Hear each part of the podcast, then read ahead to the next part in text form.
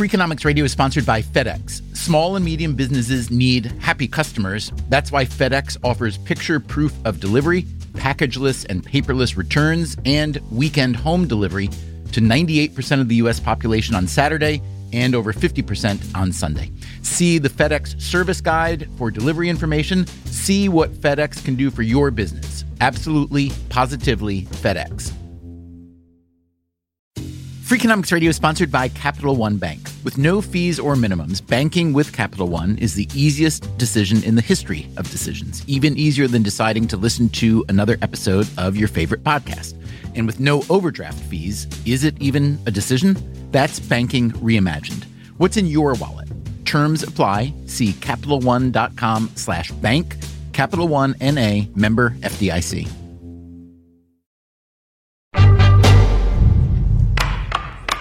Good evening, ladies and gentlemen, and a very warm welcome to our 20th century evening sale at Christie's. Earlier this year, in the course of just one evening, Christie's Auction House in New York sold nearly half a billion dollars worth of artworks by Matisse, Picasso, Warhol, and Alice Neel.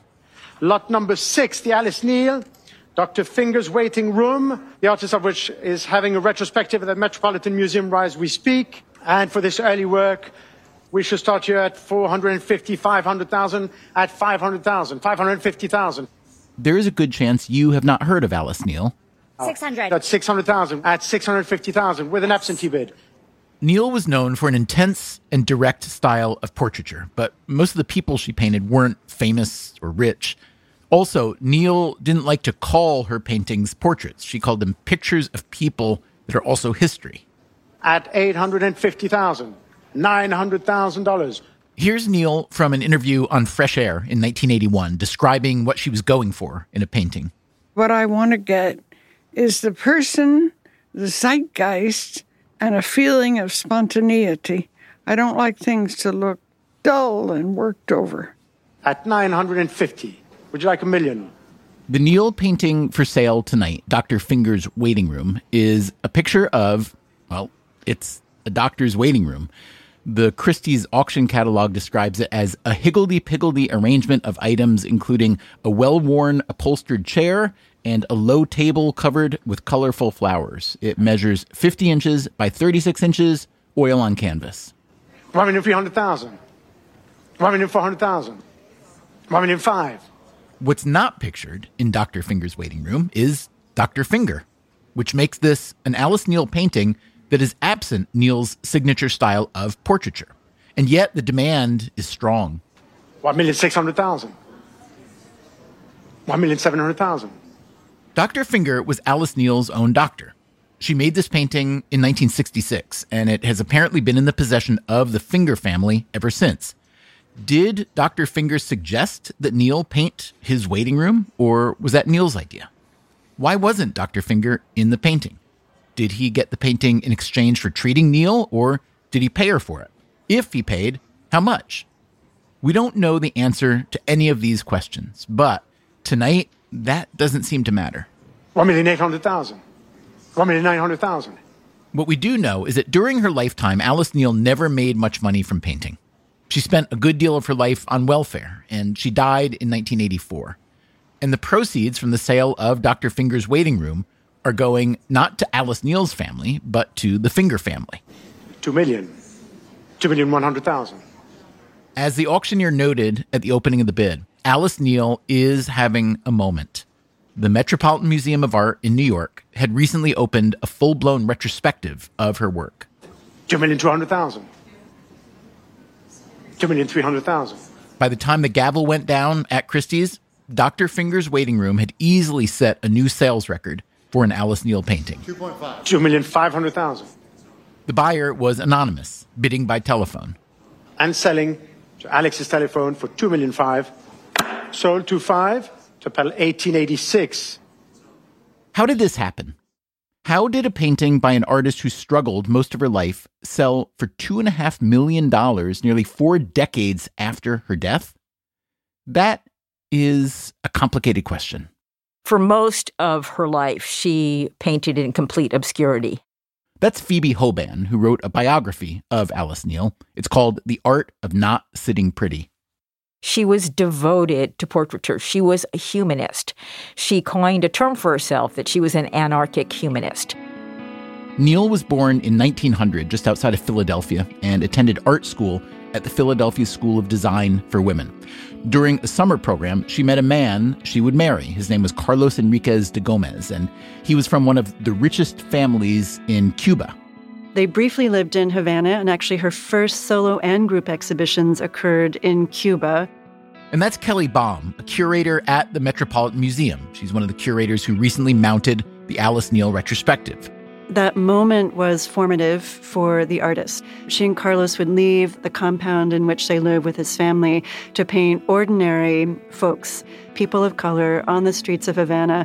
She was also introduced to left wing politics and philosophy. Alice and Carlos had a baby daughter and moved back to the U.S., settling in New York, but their daughter died from diphtheria. They had another daughter. Carlos took her to Cuba with vague plans to meet up with Alice later in Paris. That never happened. Alice had a nervous breakdown and twice attempted suicide. She spent some time hospitalized back in Pennsylvania. Eventually, she returned to New York. Phoebe Hoban again. In the early 30s, she participated in the first outdoor Washington Square fair, and she already was causing scandals. She did this painting called Degenerate Madonna, and the Catholic Church made her remove it from her little stand outside the park. So she did have some notoriety in the 30s and even in the 40s.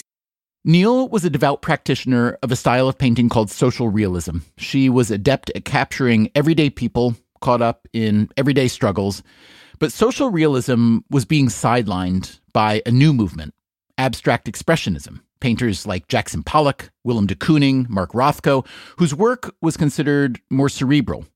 And that's what pushed Alice Neel into obscurity. I would say the 40s and 50s, those were the decades when Neel was ignored perhaps the most, when she really suffered some neglect. Kelly Baum, again, from the Metropolitan Museum.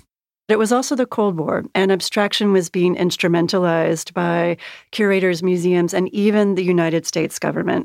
Instrumentalized, meaning weaponized, really. Abstract paintings were being exported to Europe and displayed as symbols of democracy and capitalism. The U.S. State Department and the CIA promoted the exhibition of abstract expressionist paintings around the world. The idea was to show that American artists, even the most avant garde ones, enjoyed a freedom that you couldn't even dream about in a communist regime. And Neel was a communist and had been a communist since 1935. How much did the political environment and the rise of abstract expressionism contribute to the stall of Alice Neel's career? It's hard to say. Whatever the case, she stuck with her style of anarchic humanism, figurative painting, not abstract, even as her style grew increasingly outdated. Ultimately, there's not any artist who doesn't want to be part of history and to be part of what is called the canon. That had always eluded Alice Neel. Neel did get some recognition in the last 20 years of her life, but her work still didn't sell for much. It wasn't until 1989, five years after she died, that one of her paintings even went up for auction. It featured a man of no known consequence named Robert Gilbert. It was made just a couple years after Dr. Finger's Waiting Room. Christie's auction house estimated the Gilbert painting to sell for 7,000 to $10,000, but it didn't sell even for that. It was what auction houses call bought in, which is art speak for saying that no one wanted it. But now, here we are in 2021. The estimated price that Christie's put on Dr. Finger's waiting room was 600,000 to $800,000. And you remember what happened. And selling to Alex's telephone for two million five, sold to five to Pell 1886. It would be almost impossible for her to imagine, even in 1982 or 83, that paintings of hers would sell for those kinds of prices. So we've been working with Alice Neel's estate for more than 10 years. It's been almost a textbook journey in a weird way, how these things can play out. And that is David Zwirner. He is one of the most successful art dealers in the world. You can't argue that a show at the Met does not impact the standing of Alice Neel. Now, this show is a triumph, right? Incredible reviews, incredible reception. That will move prices. The Alice Neel story may be extraordinary, but it's also what can happen in the art market. It's one of the strangest markets that I have ever seen. That's Canice Prendergast, an economist who studies the art market. There's very few people that can index the market top to bottom. And that's Amy Cappellazzo, who used to run contemporary art departments at both Christie's and Sotheby's. So that's why I'm on this show, is because I'm one of the people that can index the market. Can you define index the market in this case? Sure. This Picasso is 100 million. This one is 60 to 65 million. This one is 50. This one's 22 on a good day. Cappellazzo, Prendergast, and Zwirner are just a few of the smart people who will be our tour guides as we embark today on a three part series The Hidden Side of the Art Market. Now, why do we need three episodes? Because, as you'll hear, nearly everything in the art market is hidden. There's this phrase that was coined by a friend of mine called LPM, lies per minute. We'll hear from the ultimate tastemakers in the art world. I'm Glenn Lowry, and I'm the director of the Museum of Modern Art. We'll ask artists how they feel about the art market. How does it make me feel? It feels a little bit like a grift. I think the whole thing is vulgar. And of course, the economists. Art is a bad investment.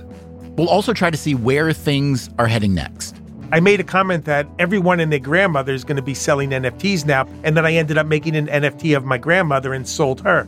In this first episode, we will look at what the art market is and isn't, who the players are, and where, in this market unlike any other, the elbows are sharpest.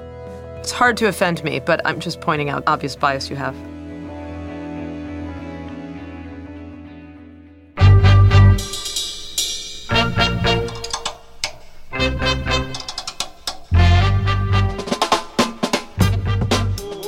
Is Freakonomics Radio, the podcast that explores the hidden side of everything, with your host, Stephen Dubner.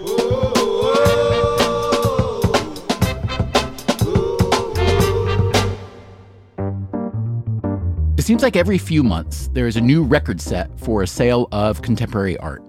Auction records shattered at Sotheby's Thursday with the $110.5 million sale of this painting by Jean Michel Basquiat. And not just paintings, digital works too, including NFTs or non fungible tokens. The Christie's auction for digital artist Beeple, the final bid $69 million. Oh my gosh. Uh, so, is that what we're talking about when we talk about the art market? Not really. Here again is Canice Prendergast. He's an economist at the University of Chicago. It's the tippity tippity tip in a globalized world where very, very wealthy people like to collect contemporary art. Many people think the entire market is the tippity tippity, but they're the 0.1% people that we're talking about. Okay, that's good to know. Still, if the tippity tippity top of the market gets into eight and nine figure prices, the overall art market must be massive, right? The short answer is the art market is incredibly small. That's Magnus Resch, another economist who studies the art market.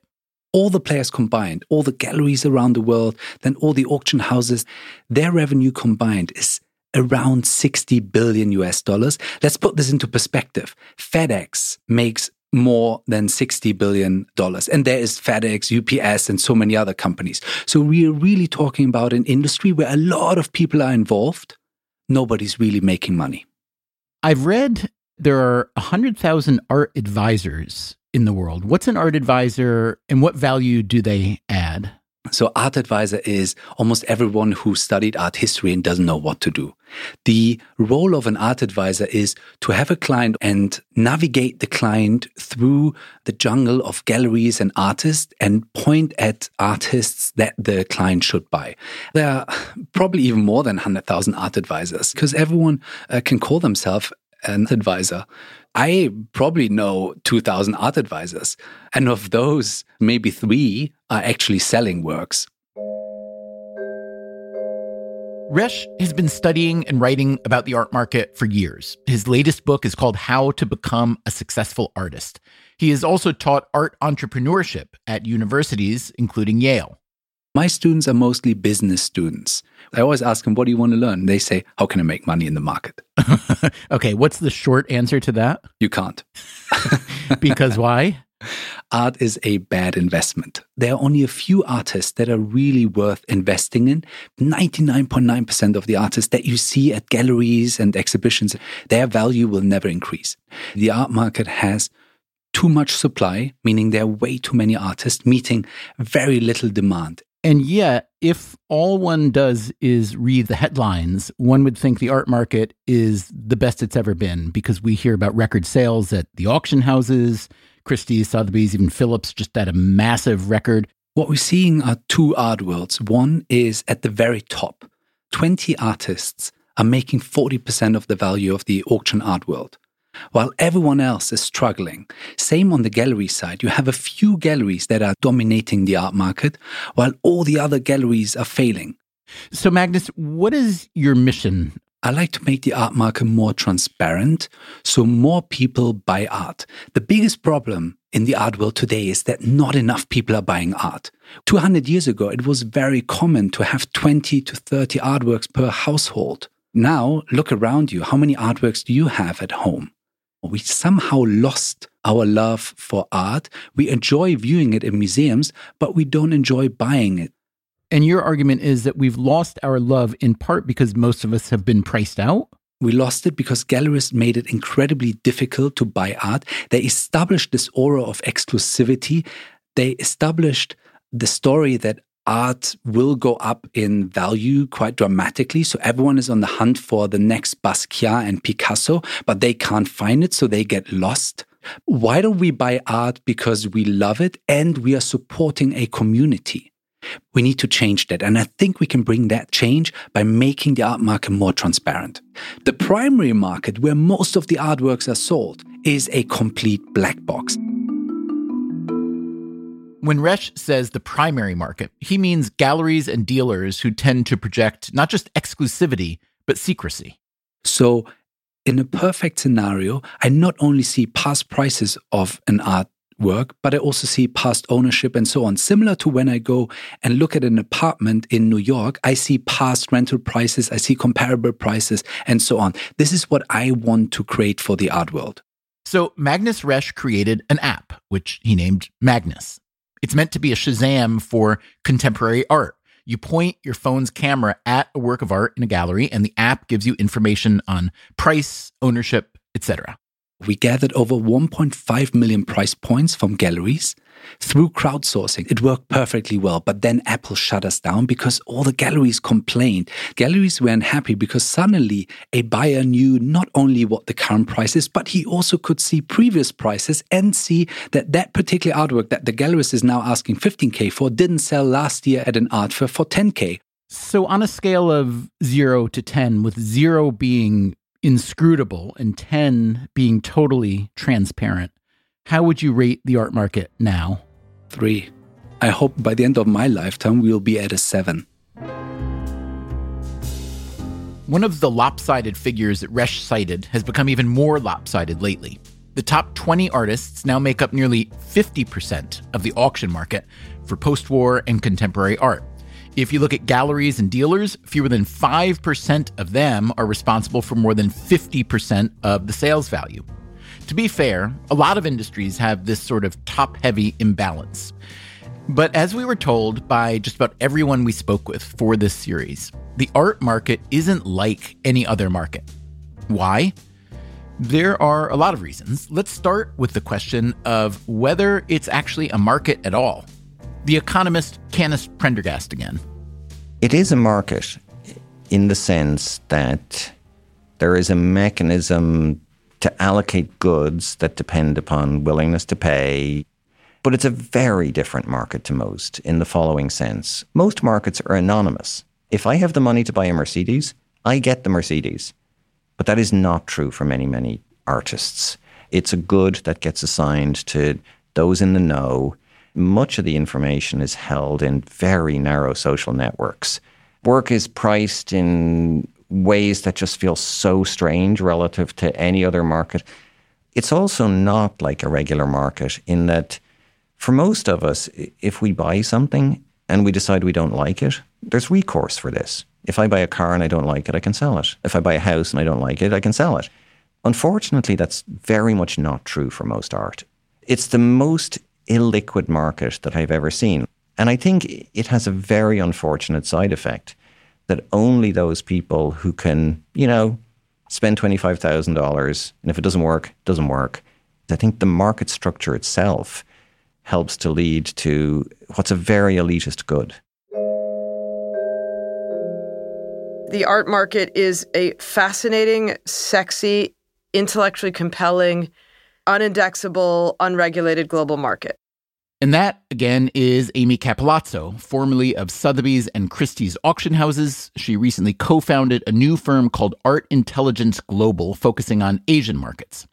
It's interesting to hear Cappellazzo call the market unindexable because she, you'll remember, told us she is one of the few people who can index it. This Picasso's 100 million, this one's 22 on a good day.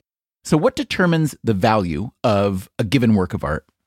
A work of art is worth whatever someone will pay for it until it resells, and then you know what it's really worth. If you go to Santa Fe and you're shopping in some gallery and they say, This wonderful artist from Santa Fe, this work is $50,000, and you're like, Well, gee, that's a lot. I'll say, Okay, I'll sell it to you for 45 Great, you buy it for $45,000.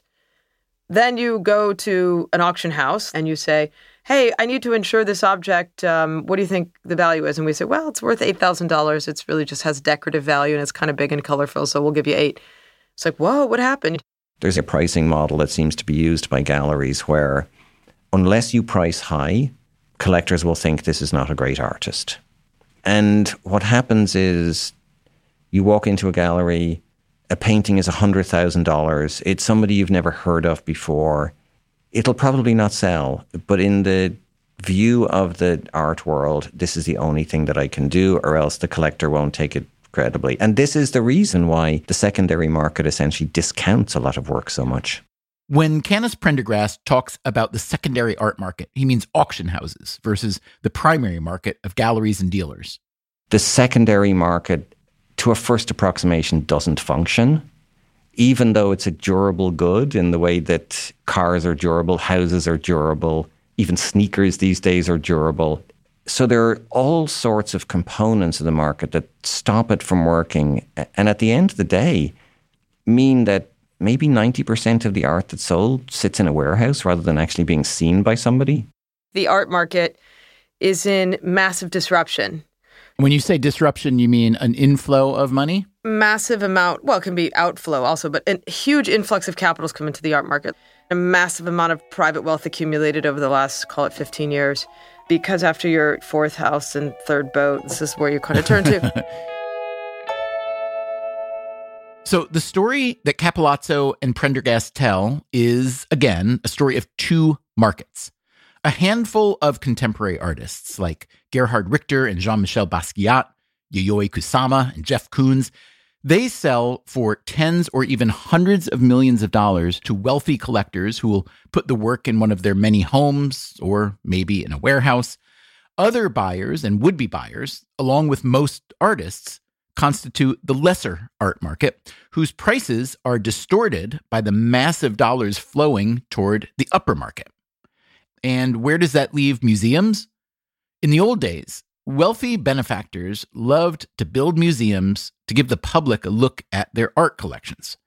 A modern billionaire is much more likely to keep their collection private. Here is Met curator Kelly Baum. Well, even the Met has been priced out of the market when it comes to certain artists. Could you name a few? I'd rather not. We could probably guess them if we had to. Sure. sure.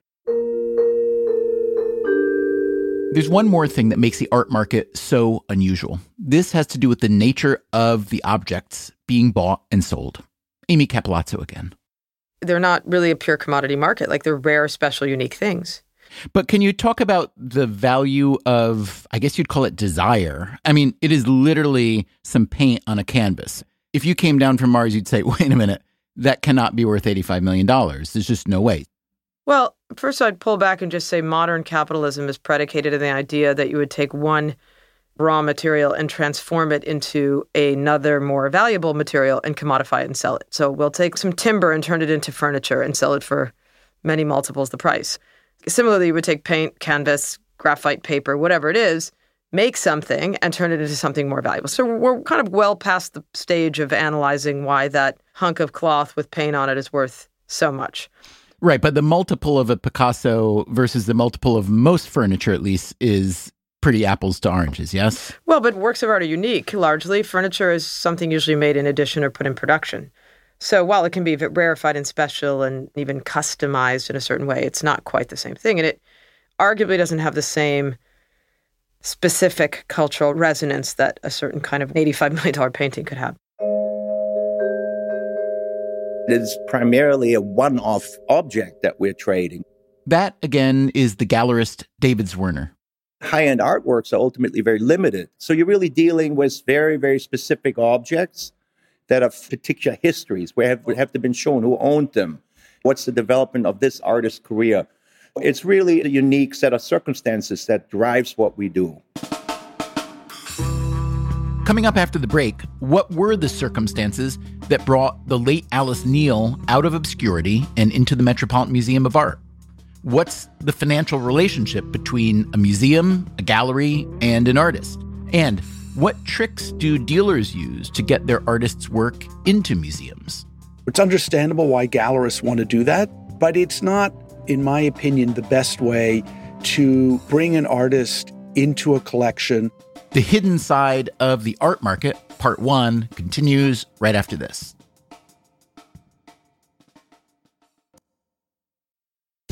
Freakonomics Radio is sponsored by Range Rover Sport. Range Rover Sport leads by example, combining assertive on road performance with signature Range Rover refinement and commanding all terrain capability. The third generation Range Rover Sport is the most desirable, advanced, and dynamically capable yet. Range Rover Sport redefines sporting luxury an instinctive drive with engaging on road dynamics and effortless composure. Combining dynamic sporting personality with the peerless refinement you expect, Range Rover Sport communicates power, performance, and agility. Advanced cabin technologies such as active noise cancellation and cabin air purification offer new levels of comfort and refinement. The purposeful cockpit like driving position sets the tone for a focused interior that promotes exhilarating driver engagement. Award winning Pivi Pro infotainment is at the heart of the experience and provides intuitive control of the vehicle systems. Design your Range Rover Sport at LandRoverUSA.com.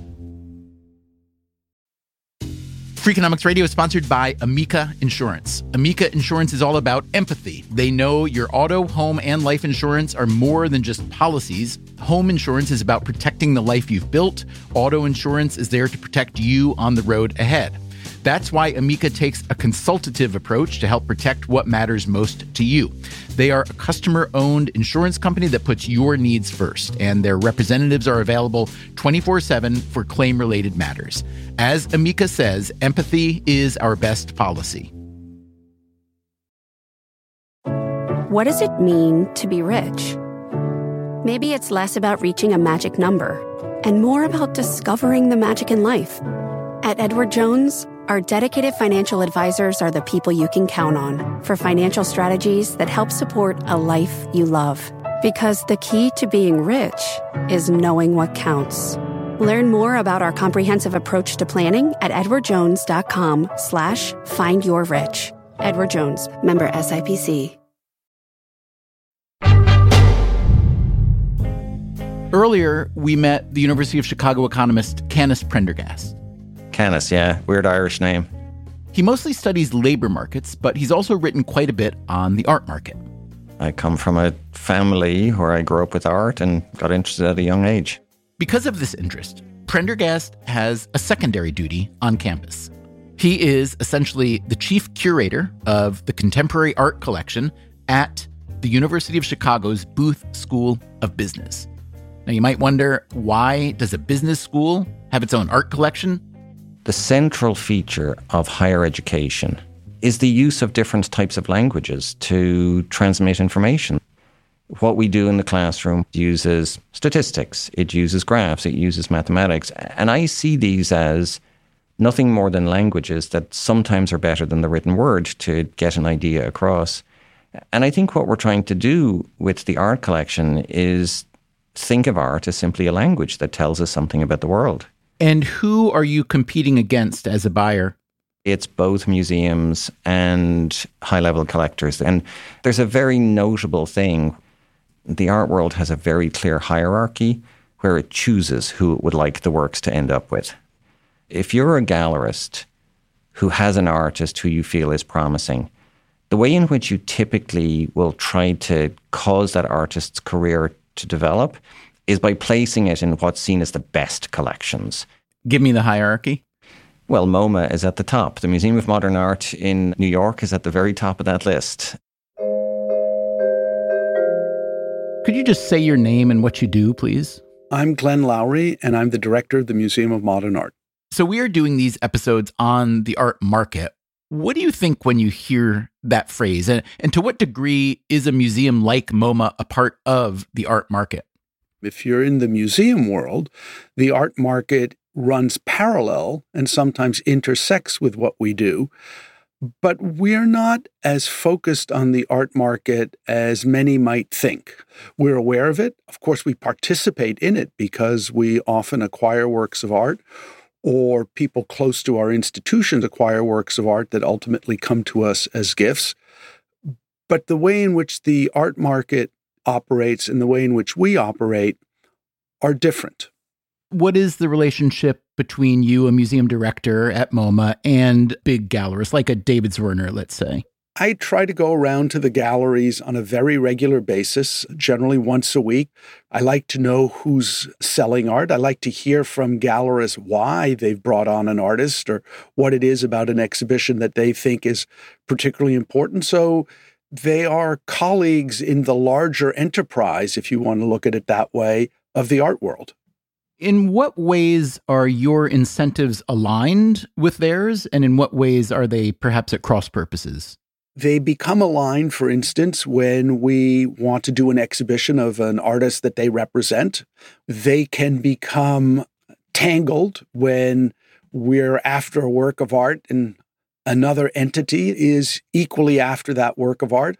The responsibility of the gallerist is clearly to do the best he or she can for the artist he or she represents, first financially, but also in terms of reputation.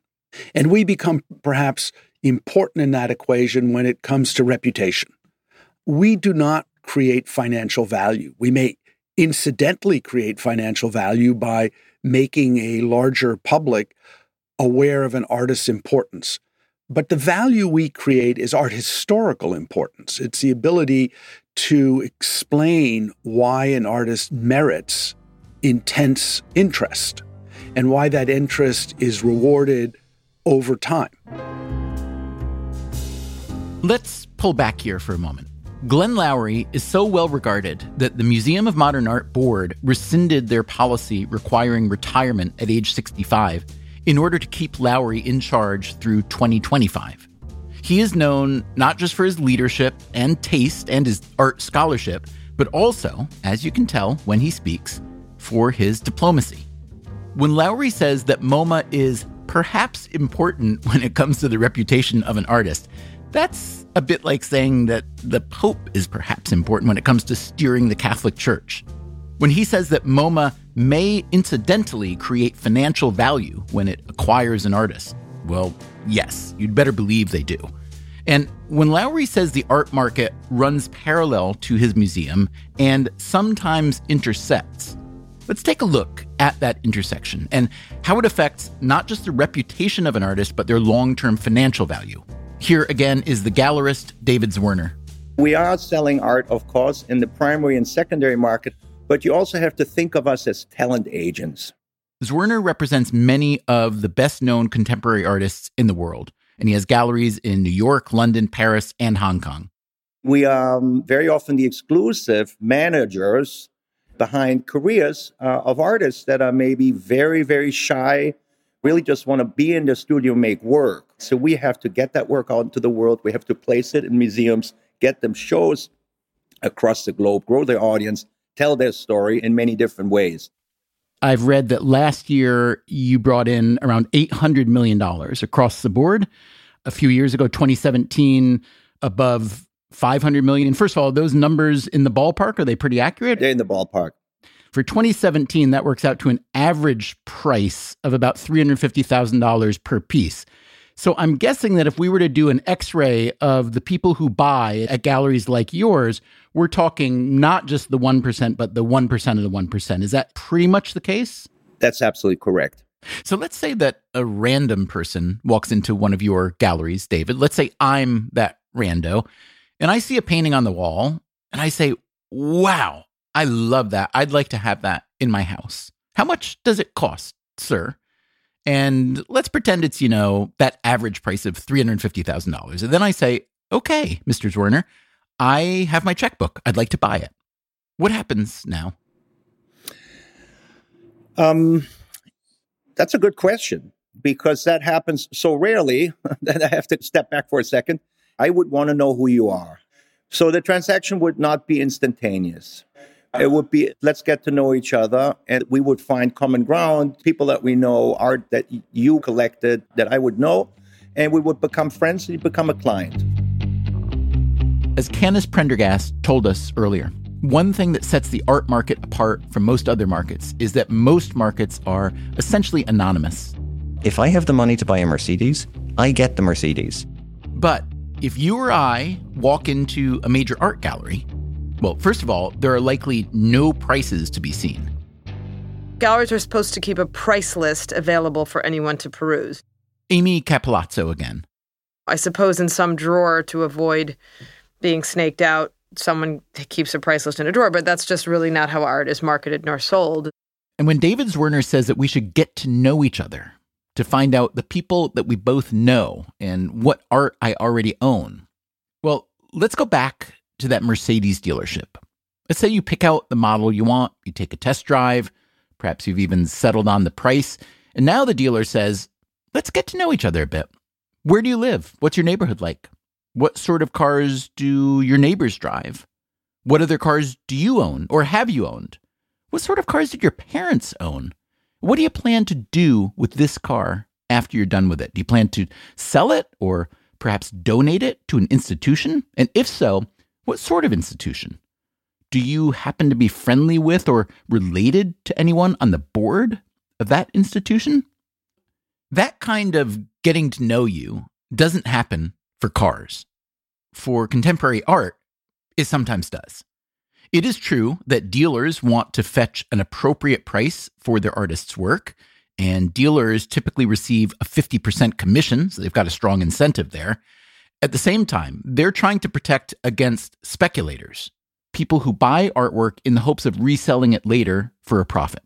If I buy a $350,000 painting from David Zwirner, there is a chance, if the artist is hot enough, that in short time, this painting will be worth $3.5 million. Someday, maybe even $35 million. And if I sell it at auction, that money goes to me, not the gallerist, and certainly not the artist. So that's one concern a gallerist has when deciding who to sell to. But as David Zwirner told us, there's another concern the artist's long term reputation. If Zwirner sells a coveted piece to some random billionaire, that piece may never be seen by the public. One of the best ways to burnish the reputation of an artist is to get their work shown in museums. When we open a new show, we always give priority to museums. That's just a given. The problem is that museum budgets are often no competition for a billionaire's budget. So, what you do then, you talk to the museum, and there's the so called museum discount, right? So, the museum will get special terms. So, what kind of discount does a museum get? Let's say it's MoMA. You know, that's a tough question to answer in public because every negotiation is different, right? Amy Cappellazzo again. Often a living artist will want a preference that their work go to a museum because they're trying to build their legacy and reputation. Like, I really want this to go to Brooklyn Museum and I'll take 50% less just to know that it's there. I'm usually relieved for the artwork to go into a museum collection. And that is Tschabalala Self, a young and successful painter who makes large scale collages. It's now part of this community of other works that are meant to reflect a certain kind of history. If the work goes into a museum, it's there. And it's not an issue of me wondering will this artwork be resold? Will this artwork be moved to some other part of the world? Will I never see it again? It can be in some storage unit in the basement of a museum, but at least you know where it is. And David Zwirner again. If one of my sales folks or curator calls me and we have an engagement with a museum, that will be the first thing we try to figure out. Because that is really what makes a difference for the artist. Being in the Museum of Modern Art or not makes a huge difference. So, I recently heard of a gallery for an up and coming artist in New York who's already changed galleries once in the last few months because she went from warm to very hot very fast. And the new gallery said they would sell a piece by this artist if the buyer were to first agree to buy another piece by that artist and get it placed in a good museum as a donation. You know, that's done a lot. I personally don't like it, and we don't do it. It's our job as galleries to get artworks of our artists into institutions. And that's always uh, difficult. institutions very often don't have the funds, so you need private money to help to purchase the work, right? And a quicker way to do it is if you have a long waiting list and you have a high demand artist to say to somebody really wants one, essentially you have to buy two. One is yours and the other one you gift. I always, I'm a little wary of that because it creates a strange dynamic around the work you sold free and clear to the collector. It's not something that we like to do. I don't know how widespread it is, but it's certainly out there. Glenn Lowry again from MoMA. And even though we are occasionally, and the we here is not just the Museum of Modern Art, museums are occasionally the beneficiary, I think most of us are not that comfortable with it. It's understandable why gallerists want to do that, but it's not, in my opinion, the best way to bring an artist into a collection in a way that assures that that artist's work will live vibrantly within the collection. You could argue that both Glenn Lowry and David Zwirner, Lowry from the museum side, Zwirner from the gallery side, they both have the luxury of staking out the high moral ground. They both enjoy a sterling reputation and have plenty of resources to back it up. Elsewhere in the art world, there is much talk of shady behaviors, self dealing and double dealing, broken promises and faked invoices, a slippery stream of hype and hyperbole in service of inflating a given artist's valuations. For a gallerist like Zwirner, however, any short term loss from discounting the sale of artwork to a museum is likely more than recaptured in the long run. Luc Tuymans being a great example. Luc Tuymans is a Belgian painter in his 60s. His work often explores the human relationship with history. When we started working with him, his prices were $8,000. Now paintings sell in the primary market over $2 million. So this has been a very nice, steady development over many years. And it's been also very logical. You know, he's got a lot of major shows. He has the institutional support that warrants price development. Can you tell me, David, how you first form a relationship with an artist like Tuymans and how that relationship evolves over time?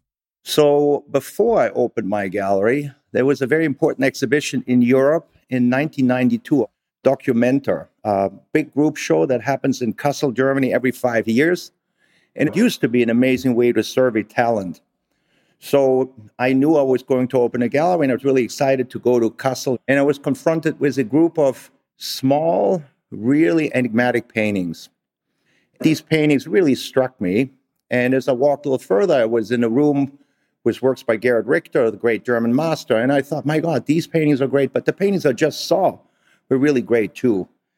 And I'd never heard of Luc Tuymans. So I made my way to Antwerp, where Luc lives and works then and now. And ultimately had to get down on my knees to beg him to join my gallery because he was already somewhat of an art star at that point. And I didn't even have a gallery. So it took three subsequent visits. But what happened is really what should happen. You should see the work first, fall in love with the work, then meet the artist, and know that there's a chemistry. Now, to this day, I understand you don't have a contract with Luc or any artist. Is that true? That is true. All our artist representations are based on handshakes, believe it or not. Once you start working with an artist, you really have to look out for what this artist needs and wants at every given time. Not just in the beginning when it's easy. The first few shows are usually the ones where a larger audience finds an artist, but even more so when you hit the middle of the career, when things maybe are not as exciting and when it takes more hard work to find new audience and tell an artist story. We really are in it for the long haul when we work with an artist or an artist estate. Another example of Zwirner being in it for the long haul? The American painter Alice Neel. I knew about Alice Neel, of course, but I heard uh, about her increasingly from other artists. Artists are really a point of reference. You really have to listen to what they have to say. Then we searched out the estate and we realized that there's this incredible voice in American painting that's been essentially overlooked. And she's been overlooked because she was a woman in a century where women artists really had a hard time. But more importantly, she was a figurative artist in a century where it was all about American male abstraction ultimately. Alice Neel, as we noted earlier, painted in relative obscurity for most of her life. It wasn't until she was in her early 60s that she finally had formal gallery representation from the well regarded Graham Gallery. Over the last couple decades of Neel's life, Graham put on eight shows of her work and got it included in several museum shows. She gained some minor celebrity, including a couple appearances on The Tonight Show with Johnny Carson. But you paint quite a few of your subjects in the nude. That's now, is right. that is that the therapy quest? Oh, oh, I wondered if you wouldn't like to pose nude. Alice Neel very much enjoyed the attention she got toward the end of her career, but when she died in 1984, her work still wasn't in demand. She'd be thrilled if she got even a few hundred dollars for a painting. So, what happened? How did a dead and largely unknown artist turn into such a hot commodity that a painting of her doctor's waiting room sold this year for $2.5 million? Here again is the economist Magnus Resch. Estates that have been long forgotten are getting picked up by galleries who have the financial power and tell the estate owners, hey, are we're going to help and increase the value of the artist and give the artist the final recognition that she really deserves. So they use their contacts to museums, to curators, to writers, and to buyers as well, and start by giving a solo show to that artist. Often the first solo show in many years, big rediscovery of the works, and so on. The gallerist in this case was David Zwirner. By the time he took on Neel's estate in 2009, the value of her paintings had already been rising on the auction market. Now, Zwirner began to heavily promote Neel's work. A few small exhibitions at first, and then a major show in 2017. It all changed when Hilton Als did this incredible show in our gallery called Uptown. Hilton Als is a Pulitzer Prize winning critic and curator. With the Alice Neel show he curated at the Zwirner Gallery, he really took her and placed her in Harlem amongst her friends, fellow intellectuals, fellow artists. Hilton Als is black. His curating a show at the Zwirner Gallery about a white artist who had lived in Harlem began to change the Alice Neel calculus. What nobody realized is that she really painted the world that we live in. She was truly inclusive in her thinking. She would very early on paint a gay couple. She would paint a transgender person. She painted her friends and neighbors, folks of color. Hilton Als curated a revelatory show, really changed our understanding of that artist. And that's Kelly Baum. Remember her? She is one of the curators at the Metropolitan Museum who would go on to mount the Alice Neel retrospective there. I asked Baum what it was about Neel's work and the moment in history that led the Met to put on this show. There are so many, so many things. First of all, Alice Neel had been on the tips of so many living artist tongues for quite a while. And it was becoming difficult to read or hear an interview and not have the name Alice Neel appear as a source of inspiration or influence. We've been seeing enough Alice Neel to suggest that she was relevant, important, but we hadn't seen too much, which suggested that there was room to curate a really interesting show. Additionally, diversity, equity, accessibility, inclusion, justice writ large were issues that we were all thinking about. And there had been a rise in contemporary art of projects that address social justice directly. And that was absolutely true of Alice Neel. She was an advocate for social justice her entire life. And finally, there had not been a large Alice Neel retrospective in the city of New York for almost two decades. And the Alice Neel retrospective at the Met was very large. When a major museum devotes five galleries and primo galleries to a single artist, that's a statement. And that's the statement they made about Alice Neel. That's Phoebe Hoban, who wrote the biography of Alice Neel. That book's publisher, by the way, was David Zwirner Books. The Met is considered America's Louvre, a world famous, iconic museum. A solo show like that stamps an artist as somebody who will go down for the ages, somebody whose work will never be forgotten. And, you know, as we are now handily in the 21st century and looking at each other and trying to understand each other better, uh, there's this artist that's helping us, right? David Zwirner again. It's such a humanist approach to society and to who we are. And it's fascinating. And she's now rightfully one of the great, great voices and great portraitists, but also great kind of, you know, historian. So was the Alice Neel show at the Met to some degree a Zwirner production or creation? Not at all. That's 100% the Met doing that show. I mean, that's the great call you wait for. When you do what I do, you wait for a call from the Met. We are interested in doing an Alice Neel show. So to go back to the money part for a minute and away from the art part, the Met having a huge show of an artist whose estate you happen to represent is fantastic news long term for David Zwirner, yes?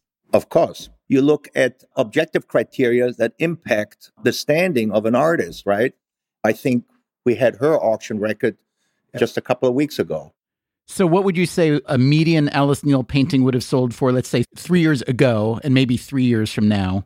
I'm going to take a rain check on that question. That's too speculative for me. You want to give me a rough percentage? I can tell you where we're coming from. I don't want to tell you where we're going. Paintings by Neel were sold, you know, between $500,000 and a million dollars a few years ago. And now we're selling pictures between two and three million dollars. So there's been a clear upward trend. But again, a very logical trend, very defendable trend. And yet, no matter how logical and defendable it is, there's no guarantee that that trend continues, right? I mean, 10 years from now, Alice Neel could be worth 200,000 or 20 million. There's no way of knowing, is there? I think that's actually where the gallery is important. What can you do, though, as the gallerist to nurture a reputation that's already at that height? You want to now reach out to museums and collectors in other parts of the world. Alice Neel, I would love to present her work in our Hong Kong gallery. She's not really been presented in Asia, and there are major shows uh, on the horizon in Europe. You're really looking at a career globally, and you see what you can do to spread the good word. Think about all the things that had to go right for a relatively obscure, long dead painter named Alice Neel to become one of the biggest rising stars in contemporary art. Now think about all the artists, living and dead, for whom those things don't happen. Coming up next time on the show, what it's like for a living artist to navigate the strange waters of the art market. The trajectory of an artist is such a bizarre track and it doesn't follow any logic. And how does it feel to see your work sold at auction for a hundred times what you sold it for originally? Artists used to sometimes call me and say, I can't believe you're selling my work. I just sold that for $50,000. I was like, listen, I can put you on the phone with some other artists who sold their work for $50,000 and today it's worth $2,000. That's the second episode in our three part series, The Hidden Side of the Art Market, next week. Until then, take care of yourself and if you can, someone else too. Freakonomics Radio is produced by Stitcher and Renbud Radio. We can be reached at radio at freakonomics.com, and our entire archive is available free on any podcast app. This episode was produced by Morgan Levy. We had research help from Lyric Bowditch and Alina Kullman, and additional help from Jeremy Johnston. Our staff also includes Allison Craiglow, Greg Rippin, Zach Lipinski, Mary Duke, Ryan Kelly, Emma Terrell, Jasmine Klinger, Eleanor Osborne, and Jacob Clementi. Our theme song is Mr. Fortune by the Hitchhikers. All the other music was composed by Luis Guerra. If you like this show or any other show in the Freakonomics Radio Network, please recommend it to your friends and family. That is the best way to support your favorite podcasts. As always, thanks for listening.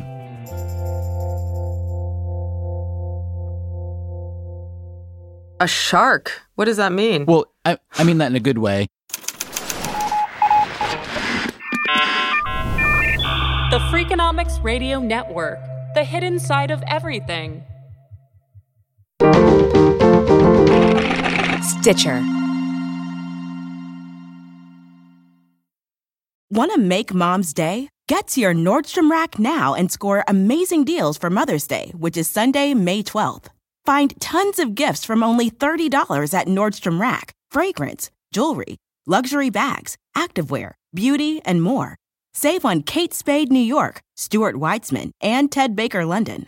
Great brands, great prices. So shop your Nordstrom Rack store today and treat mom to the good stuff from just $30.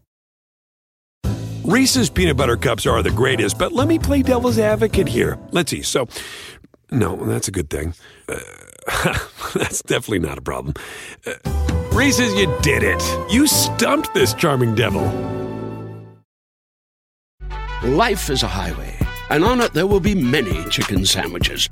But there's only one McCrispy. So go ahead and hit the turn signal if you know about this juicy gem of a detour.